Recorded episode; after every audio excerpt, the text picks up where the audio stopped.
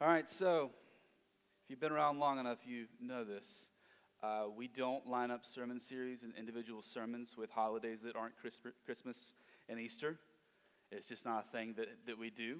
We did last year do Psalm 31 on Mother's Day, but that was very much the exception, not the rule. So it's not intentional to put a psalm of lament right before July 4th, but it is where it landed on the calendar.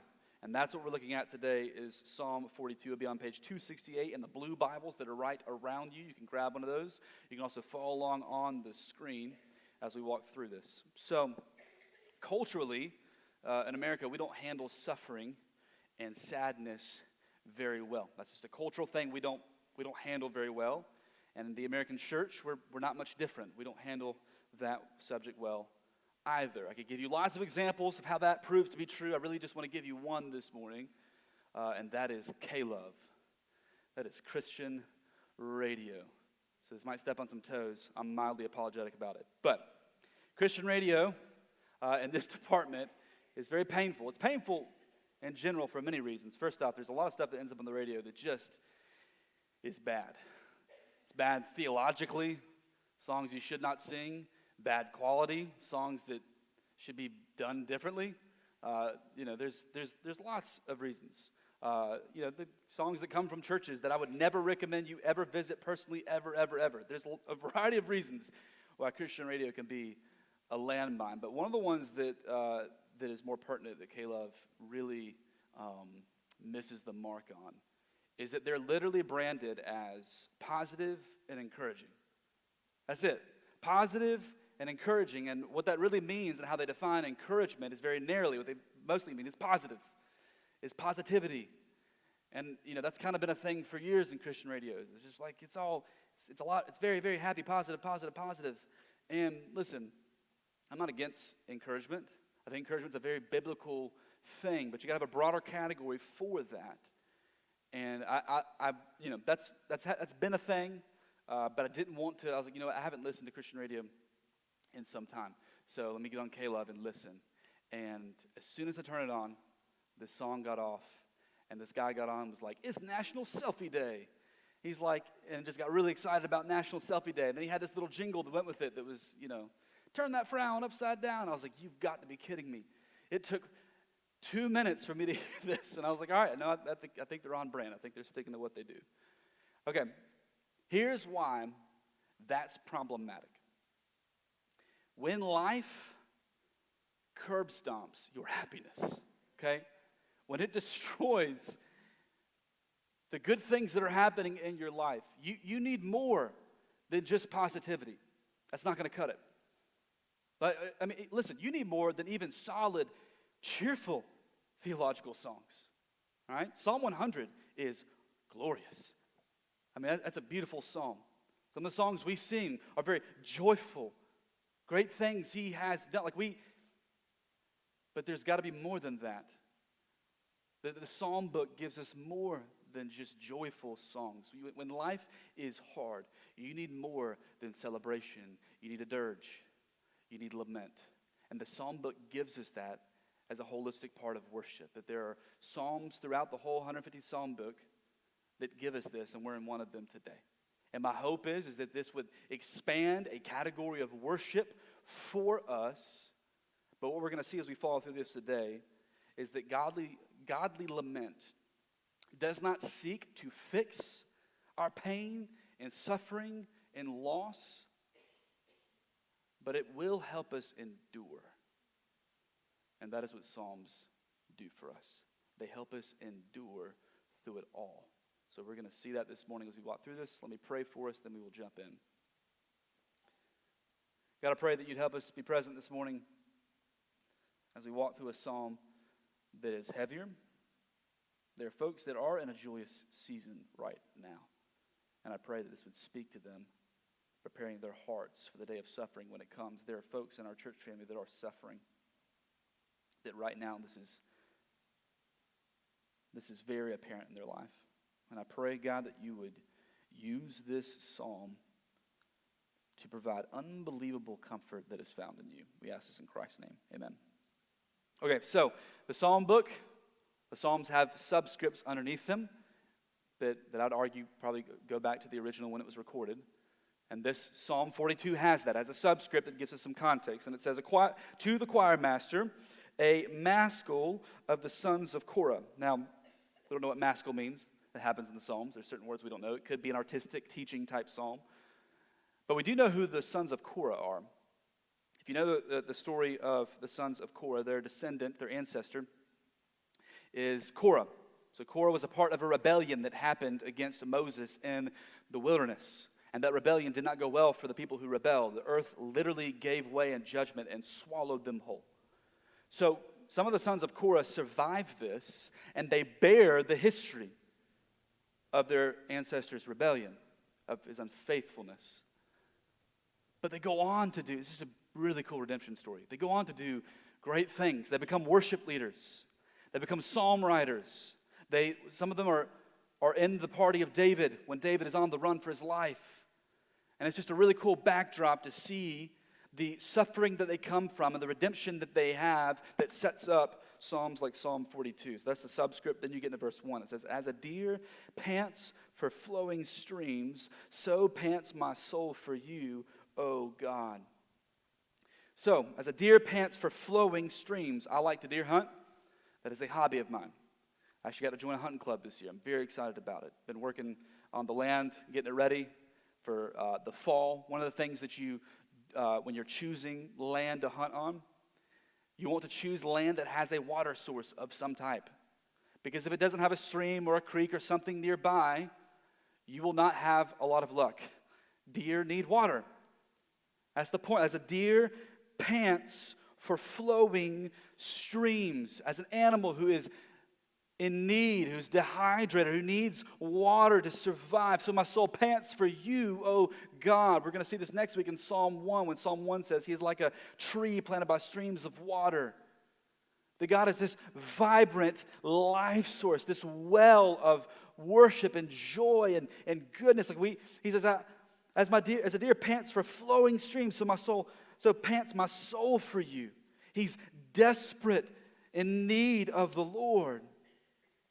And what it's setting up is that, that this man is a man who loves the Lord.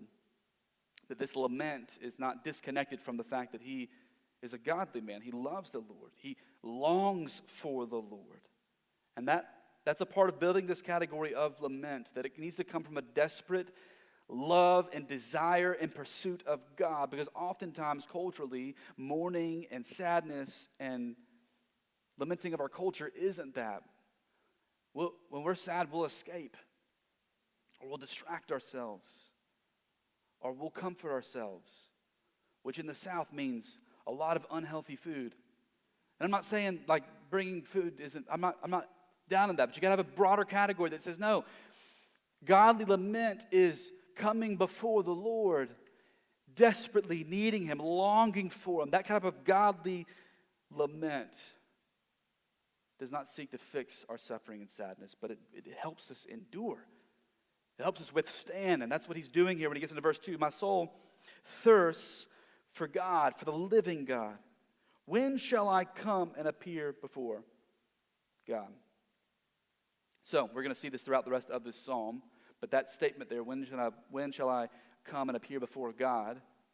We're going to see it fleshed out that he can't be in the presence of God right now that he's far away from the presence of God. So, in uh, the, this period, the presence of God ruled and reigned from. This is either written during the period when the tabernacle was in existence or the temple. But both of those had the same thing. This is where God ruled and reigned amongst the people of God. This is where he ruled and reigned from, and this is where worship happened before the Lord. So when he's separated from the Lord here, he can't be worshiping before the Lord. And that's a very joyous event as the sacrifices were being offered, there was all types of joyful singing before the Lord. There were instruments like trumpets and harps and lyres and tambourines and strings and pipes and cymbals and dancing. Yes, dancing. Baptists. There's this joyful worship before the Lord, and he can't be there. We don't know if it's because he's on the run with David, if he's one of those Korahites, or if he's been banished from the temple. We don't, we don't really know why he can't be there, but he longs to be there, like in a barren desert, needing thirst, he needs God. Which just pause for a moment. That just gives us, that, that elevates the importance of corporate worship, of what we do here every Sunday. It is good for our souls to be here. And, and, and we just, a lot of times we take that for granted. Like the inside joke for us as pastors is if we want to make an announcement, it's got to be not just done on one week. You have to do it like multiple weeks in a row. Because we're, this is something, we're not alone in this. A lot of Southern churches struggle with this. That if you're had a long week or we're tired or, you know, coming off vacation or whatever, it's just easy to, to miss out on this. And even in our church, it's a lot easier actually to be in a community group and show up on in the week than it is on a Sunday morning. And I want to push on that a little bit to say, no, value this time. It's good. It is good for your soul to be amongst the people of God worshiping Him together. So he goes on in verse 3. He says, My tears have been my food day and night. What a vivid picture of suffering. That he's in such mourning. He can't drink from the streams of worship that is before the Lord, that he's day and night crying. So much so that tears are flowing down his face, they're flowing, blubbering into his mouth. And that, that should expand the category for us, and especially um, men more struggle with this, generally speaking. That, that emotions are okay. You don't have to put your emotions in a box and put it up on a shelf and never talk about it again. No, like, te- tears are fine. It's a healthy part of worship. Jesus, the God man, wept when he saw Mary and Martha mourning when Lazarus died. We should have that as a category of response. I'm trying to build this in my own son who's four. I'm trying to help him see listen, there are things that we don't cry about, all right? Not getting the right ice cream, not getting the right toy. Like, that's not, you know, yesterday was his sister's birthday and he's, he's at times frustrated. He's not the same. No, no, no. It's all right. We're, we're not going to we're not gonna cry about that. There are things you do cry about. There are things that, that you should grieve. There are things that you should have tears for. I'm trying to build that in himself or build that in him. We need that. We need to grow in that. He's weeping before the Lord. My tears have been my food day and night while they say to me all the day long, Where is your God? So, in the midst of weeping, he's being taunted with, Where's your God? And I would argue that that's more than just the skeptical taunting of, Where is your God? Because we hear that culturally, you hear that a lot. Where's your God when the shooting in Uvalde happened? Where's your God when children were dying? Where, that's, I don't think that's what's happening here. I think it's more personal to him. He's not, he can't be in the presence of God. So they're, they're, they're poking on something that's deeply hurtful for him. Where is your God? Oh, you can't be there amongst your people in the presence of God. Verse 4 These things I remember as I pour out my soul and then he starts to recollect how I would go with the throng. Throng is just a crowd, the crowd worshiping together. I would go with the throng and lead them in procession to the house of God with glad shouts and songs of praise, a multitude keeping festival. Oh, I remember how I used to lead in worship amongst the people with glad shouts and songs of praise, a multitude keeping festival. That's such a human response in the midst of suffering to long for the good old days. Maybe, that, maybe that's for you. That's long for the days when, when you were a kid, you're in high school, the days of college, longing for the days when you're in this community group with this group of people and this time of life, this friend group. That's very natural. That's what he's doing. He's longing for the days when he could joyfully worship in the presence of God. And then verse 5, we get this refrain. So the way that the psalm is structured is you've got verses, refrain, verses, refrain. So think like verses, chorus, verses, chorus. That's kind of how this works. Here it is, verse 5. Why are you cast down, O my soul? And why are you in turmoil within me? Why am I so sad? Why is there so much turmoil in my soul? That is a question that many of us will ask in life. Why am I so sad? Why am I depressed? What's wrong with me? Why can't I feel better? And a lot of times, those answers are not readily available. Last week, we looked at Psalm 55, which was cast your cares, your burdens, your anxieties upon the Lord, He will sustain you. And as I walked through that, kind of helped us see a little bit that anxiety is complicated. And we've taught on that in the past. It's complicated. There's, there's physical things that contribute to that. There's spiritual things that contribute to that. There's behavioral patterns. That, there's all kinds of things that makes anxiety a very complex subject matter. But the scriptures say in the midst of that, it has a word for it. It has a word for us when it says to cast your cares upon the Lord. The, the prescription is coming to the Lord with our anxieties. And depression, well, depression is a close cousin of anxiety. In fact, a lot of times they, they come together for some folks. Desire, uh, depression and anxiety come together. And depression is complex. It just is. They're physical things that add to it. All the way down to where you live, geography matters, right? You live in more northern parts of the hemisphere. It's a little bit harder when you have less sunlight. Sunlight matters. The vitamin D is it matters.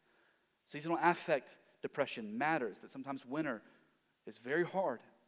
There are physical things. There's, there's chemical things that are happening that contribute to depression. There's behavioral patterns that contribute to depression and deep sadness. It's a strong correlation between social media usage and depression, especially the younger you are. There's contributing factors that make it a very complicated thing. It is definitely multifactorial.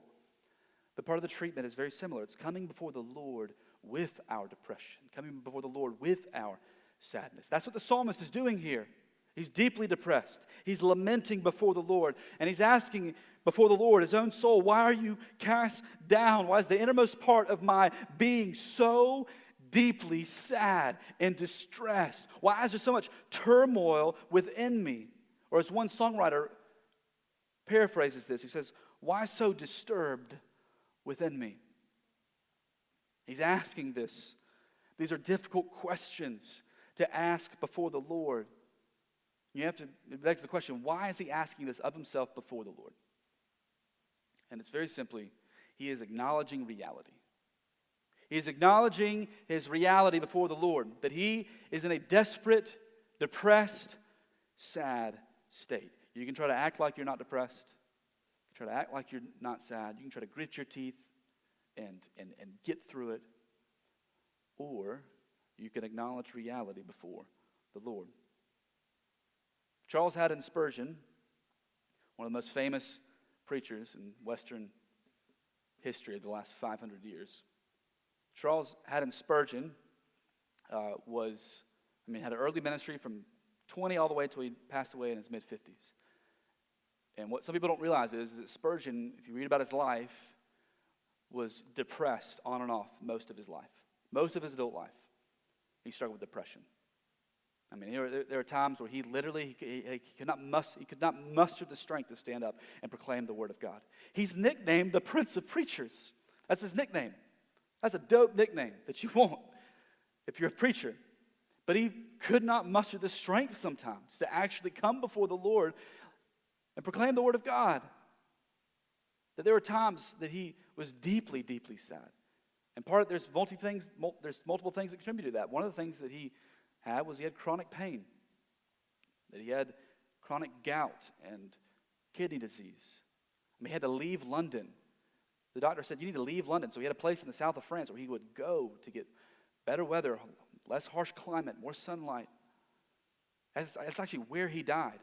Was he got away out of London and he just never came back because he died there. Spurgeon once said this I could say with Job, and Job is an Old Testament story where a man suffered immensely. I could say with Job, My soul chooseth strangling rather than life. And then he says, I could readily enough have laid violent hands upon myself to escape from my misery of spirit. That is Spurgeon saying that I could have readily harmed myself than endure this miserable spiritual state. And Spurgeon was a great man of faith. He understood this psalm well. But he's a great man of faith, and some people will try to reduce depression down to, well, if you just have enough faith, you'd be joyful. Don't you, don't, don't you know the gospel? Don't you know how good the news is? Just believe the gospel. And it's just not that simple sometimes. To muster up enough faith to lift you out of this. Faith does not guarantee, hear this, faith does not guarantee a permanent state of joy. It just, it just doesn't. Not this side of the fall. It does not guarantee a permanent state of joy. But in faith, we get to endure through suffering, through lament, and through, hear this, a right understanding of who God is. So when he says, Why are you cast down, O my soul, and why are you in turmoil within me? His, in his next breath, he says, Hope in God. For I shall again praise him, my salvation and my God. In the midst of depression, he knows where his ultimate hope is found. His hope is in the Lord. He is not able to praise God joyfully now. That day is coming for him. He will joyfully praise God again, but it is not yet. So that's the refrain that's going to be repeated at the end. And then, from that position of faith, knowing who God is, he continues My soul is cast down within me. Therefore, I remember you from the land of Jordan and of Hermon from Mount Mizar. So, this is where we see how separated he is. Okay? That he is in the land of Jordan. He's, that, that, that's far away from Jerusalem. That's how far he is as he's suffering, longing to be back in Jerusalem, longing to be before the Lord in his presence. And then verse 7, he says, Deep calls to deep at the roar of your waterfalls. All your breakers and your waves have gone over me. Water is very metaphorical throughout the scriptures and how it's being used. I mean, you just saw in verse 1, like God is a stream of water that he longs for, but the picture here changes. It's replaced with a violent picture of water, the roar of a waterfall, waves crashing over him, like the judgment waters that crashed over Jonah. This is the picture that's happening here. And I want you to hear what he says. I want you to, he feels the pain, but I want you to acknowledge, I want you to see what he acknowledges here. He says, Your breakers, your waves have gone over me. He's talking to God.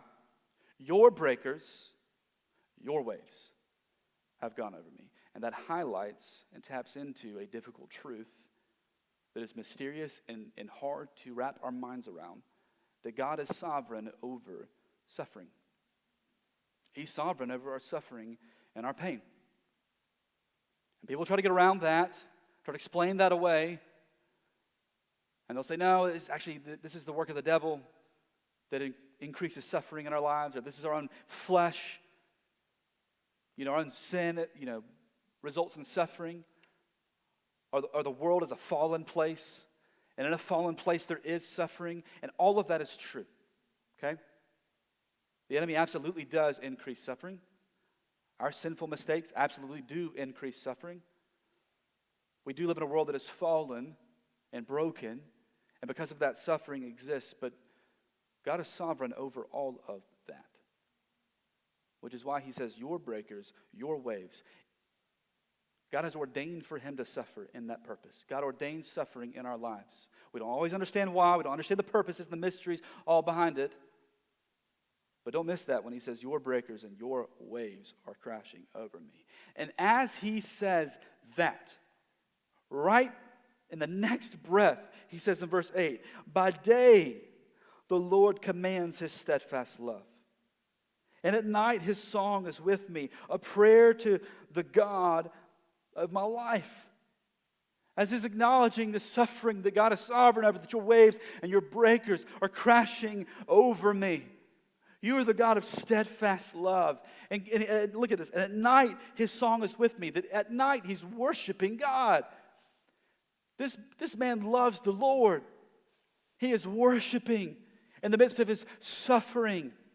And he's pouring out songs and prayers. And we get a glimpse of his prayers in verse 9 when he says, I say to my God, my rock, why have you forgotten me? Why do I go mourning because of the oppression of the enemy? As with a deadly wound in my bones, my adversaries, My adversaries taunt me while they say to me all the day long, Where is your God? He, he says, I say to my God, Why have you forgotten me? What a bold prayer. Why have you forgotten me? Why did you, why do you allow my enemies to taunt me like this in the midst of my suffering? That almost feels dangerous to question God like that. And it would be dangerous if it was done from a place of arrogance or a place of pride, if he was questioning the character of God. But he's not doing that. I mean, he says, You're the God of steadfast love. You are my rock. The breakers, your breakers, are, he, he, he understands who God is and the character of God. So he's not doing this from a place of arrogance or pride or self righteousness. He's doing it from a place of deep humility. It's a legitimate plea. Spurgeon once said that faith is allowed to inquire of her God the causes of his displeasure. That done from a place of faith, you can ask God, why have you forgotten me? Why have you forgotten me? Why am I so sad? Why do I suffer, O Lord? And then he ends it in verse 5 or verse, uh, the, the repeated refrain of verse 5 shows up in verse 11. This is the final verse. He says, Why are you cast down, O my soul? And why are you in turmoil within me? Hope in God, for I shall again praise him, my salvation and my God. And that's it. There's a promise of future joy, but it's not now. And it, it, it doesn't end joyfully acknowledges the reality of it. There's no verse 12 that says, and everything gets awesome. This is not, it's not what happens here. It just ends. And I could expand on this psalm in a lot of different ways.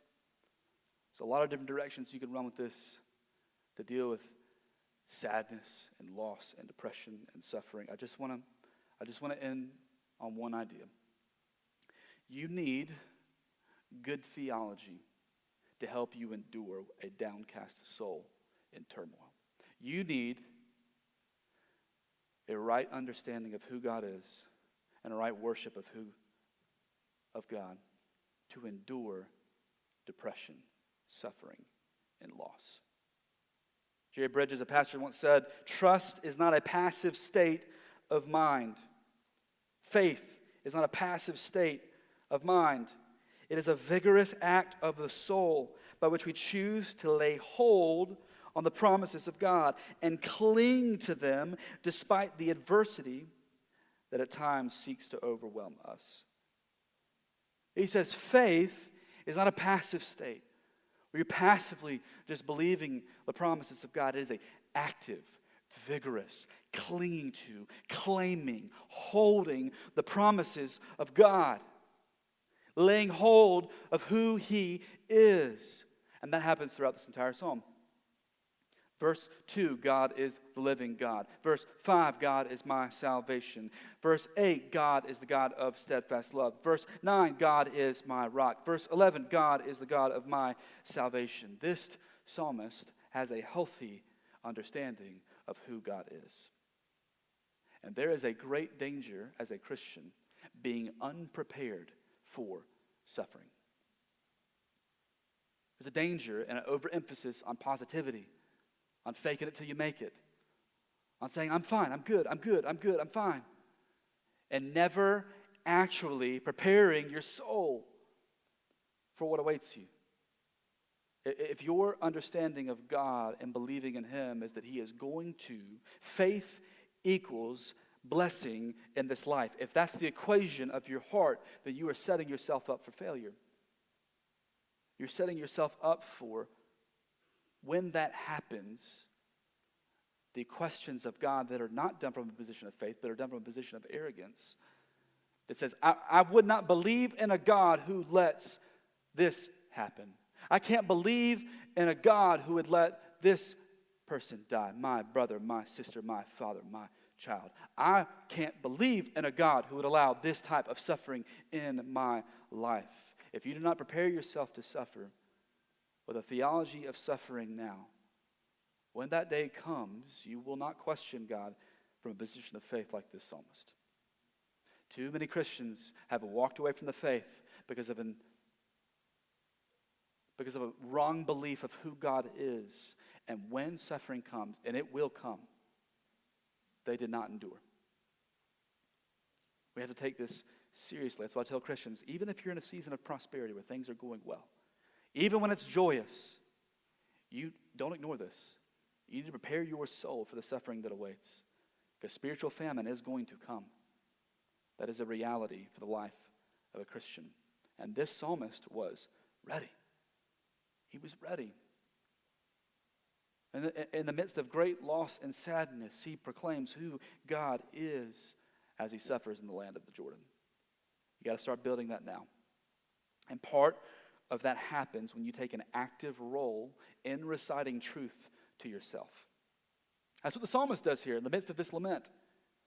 The problem is, is that we, we don't do that enough. We don't recite truth to ourselves enough. Uh, the Welsh pastor from the 20th century, Martyn Lloyd-Jones, his commentary on Psalm 42 is just amazing. I love it. This is what he says. It's a longer quote, you guys, so follow along with me, but this is what he says about this.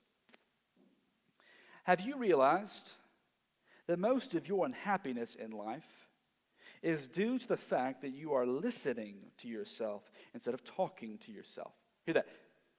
You are listening to yourself instead of talking to yourself.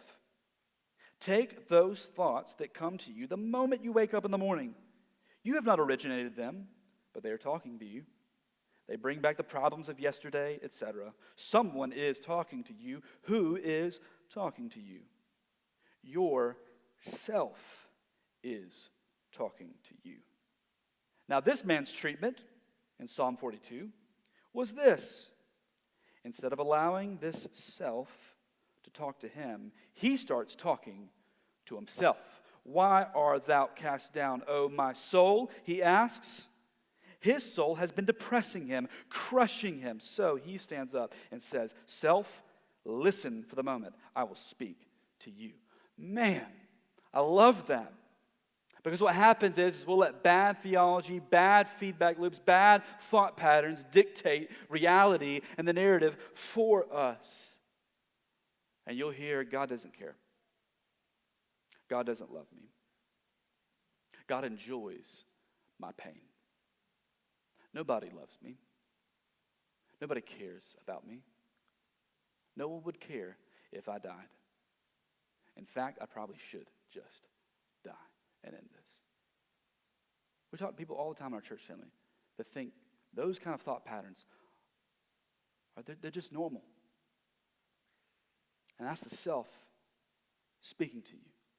We also oh, say that's the enemy also contributing to that, speaking to you. And we say, no, Christian, you have the Holy Spirit alive and at work in you.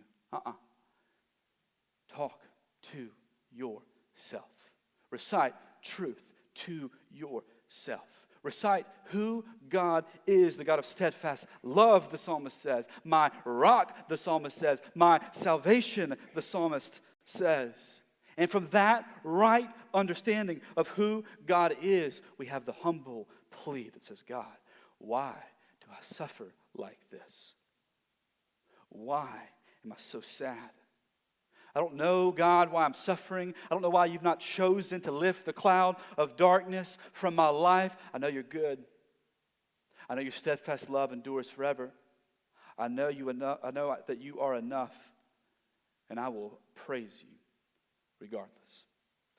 Brothers and sisters, we need good theology to help us combat lies, to help us combat the naysayers, our soul, our flesh.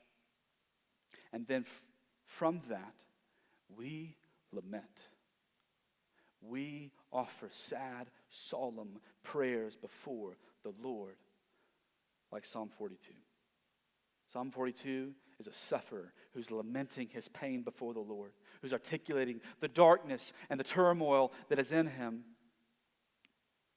And when we do that, listen, faith, it is not going, it's not going to fix suffering and the sadness, but it is going to help you endure through it. It will help you get to the other side. Now, there's a lingering question, I'm sure, with some of you that is okay, but if God is so good and so full of steadfast love, then why would He allow suffering to happen in this life and in my life? We address this in our preaching because as a church, we seek to build a theology of suffering within us. And the majority of the time, I just wanted to sit in the psalmist lament, but I will give you this. I was reading this week, read a lot about Spurgeon's life because his life is very helpful for this type of subject. And as I was reading, I was reading this theologian's uh, take on him, and I thought his commentary was very helpful. He said this Tears, Spurgeon discovered through experience, can clear the eye so that we see with an improved vision and perspective. Losses reveal the insufficiency of all things around us that we cherish, enabling us to appreciate the all sufficiency of Christ more. In a fallen world, suffering reveals the insufficiency of everything else you can put your hope in. It's mysterious. We don't know why. We don't get all the answers. But we know good and well that when suffering comes, it reveals where we put our hope in. And part of the gift of suffering is when it happens, is it reveals where we put our eternal hope that is not in God. And in those moments, we get to turn back to God and put our hope in Him. We get a better hope in the God who looked on the suffering in this world and did not leave us there. We get to look at the man of sorrows who came down, Christ, from heaven to live a life of suffering on our behalf, who went to the cross to suffer for our sins and rebellion against God. And on the cross, he prays, Why have you forsaken me? Jesus knows this feeling, he knows what it's like. But he knows what it's like because God loves us because he came for us. So that we would place faith in him. And that doesn't mean that resolves the suffering in our lives. But joy will come. It may take months, it may take years, and it may not even happen until death. But there is a joy that awaits us, and that joy pales in comparison to the moment of suffering that we have in this life right now.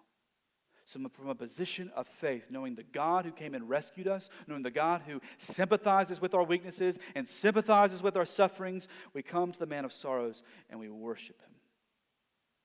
So, brothers and sisters, my plea is that we would fight to be people that build on a theology of suffering, that ready ourselves for the day of suffering, and that when sadness and depression and suffering and loss comes, we can take Psalm 42, this lament, and from a position of faith, we don't have to fake it, we don't have to be positive, we don't have to be cheerful. We can lament our pain before the God who understands all of it. Matt's going to come up and he's going to close us with a song of lament that is based on this psalm. And we're going to take the Lord's Supper. On the night that Jesus was betrayed, he took bread and he broke it. And he said, This is my body that was broken for you. And that symbolizes his body that was torn to bits on the cross. And he took the cup of the new covenant. He said, This is my blood that was shed for you, that as often as you eat and drink this, you proclaim my death until I return. So, this is a meal for Christians where we come forth and we remember what happened at the cross. Remember that God does love us, that He doesn't want us to ultimately suffer, that ultimately He wants Himself for us. That in the midst of suffering, that means that He is enough, but it does point forward to what Jesus points forward to the one day when all things are made new, when there is no more suffering and there is no more loss and there will be no more lamenting and weeping and mourning. That day will be eternally joyous. But this side of the fall, until that day comes, we come to the table sometimes as sufferers, as mourners, as those who lament. So, Christian, come to the table, remembering what Christ has done for us, and remembering what Christ will do for us when all things are made new. If you are not a Christian, please don't come to the table. This is not a meal for you. We want Christ for you. We want you to believe in Him. He is the God of steadfast love. He is good. His mercy is good. His grace is sufficient. We want you to experience the goodness of our God in faith and repentance. Invite you to do that now. If you have questions about that, if you have questions about suffering, if you have questions about any of that, I invite you to come and talk to me. I invite that conversation. When you're ready, you prepared yourself to come and take the Lord's Supper, come to the front and the back. There's gluten free in that back corner over there. But prepare yourself and let's worship the Lord. Father, thank you for the goodness of the gospel. Desperately need you. There are folks here that are deeply, deeply hurting, that feel forgotten, that feel unloved. God, I pray that you would be so present, so near right now. That as we take your meal, as we sing this music, as we listen, as we respond, that you be present and that you'd help us endure. God, I pray if there's anyone here that's not trusted in you, pray right now that you would make the gospel so clear and so compelling that they would not leave this moment without placing their faith in you. We ask this in Jesus' name.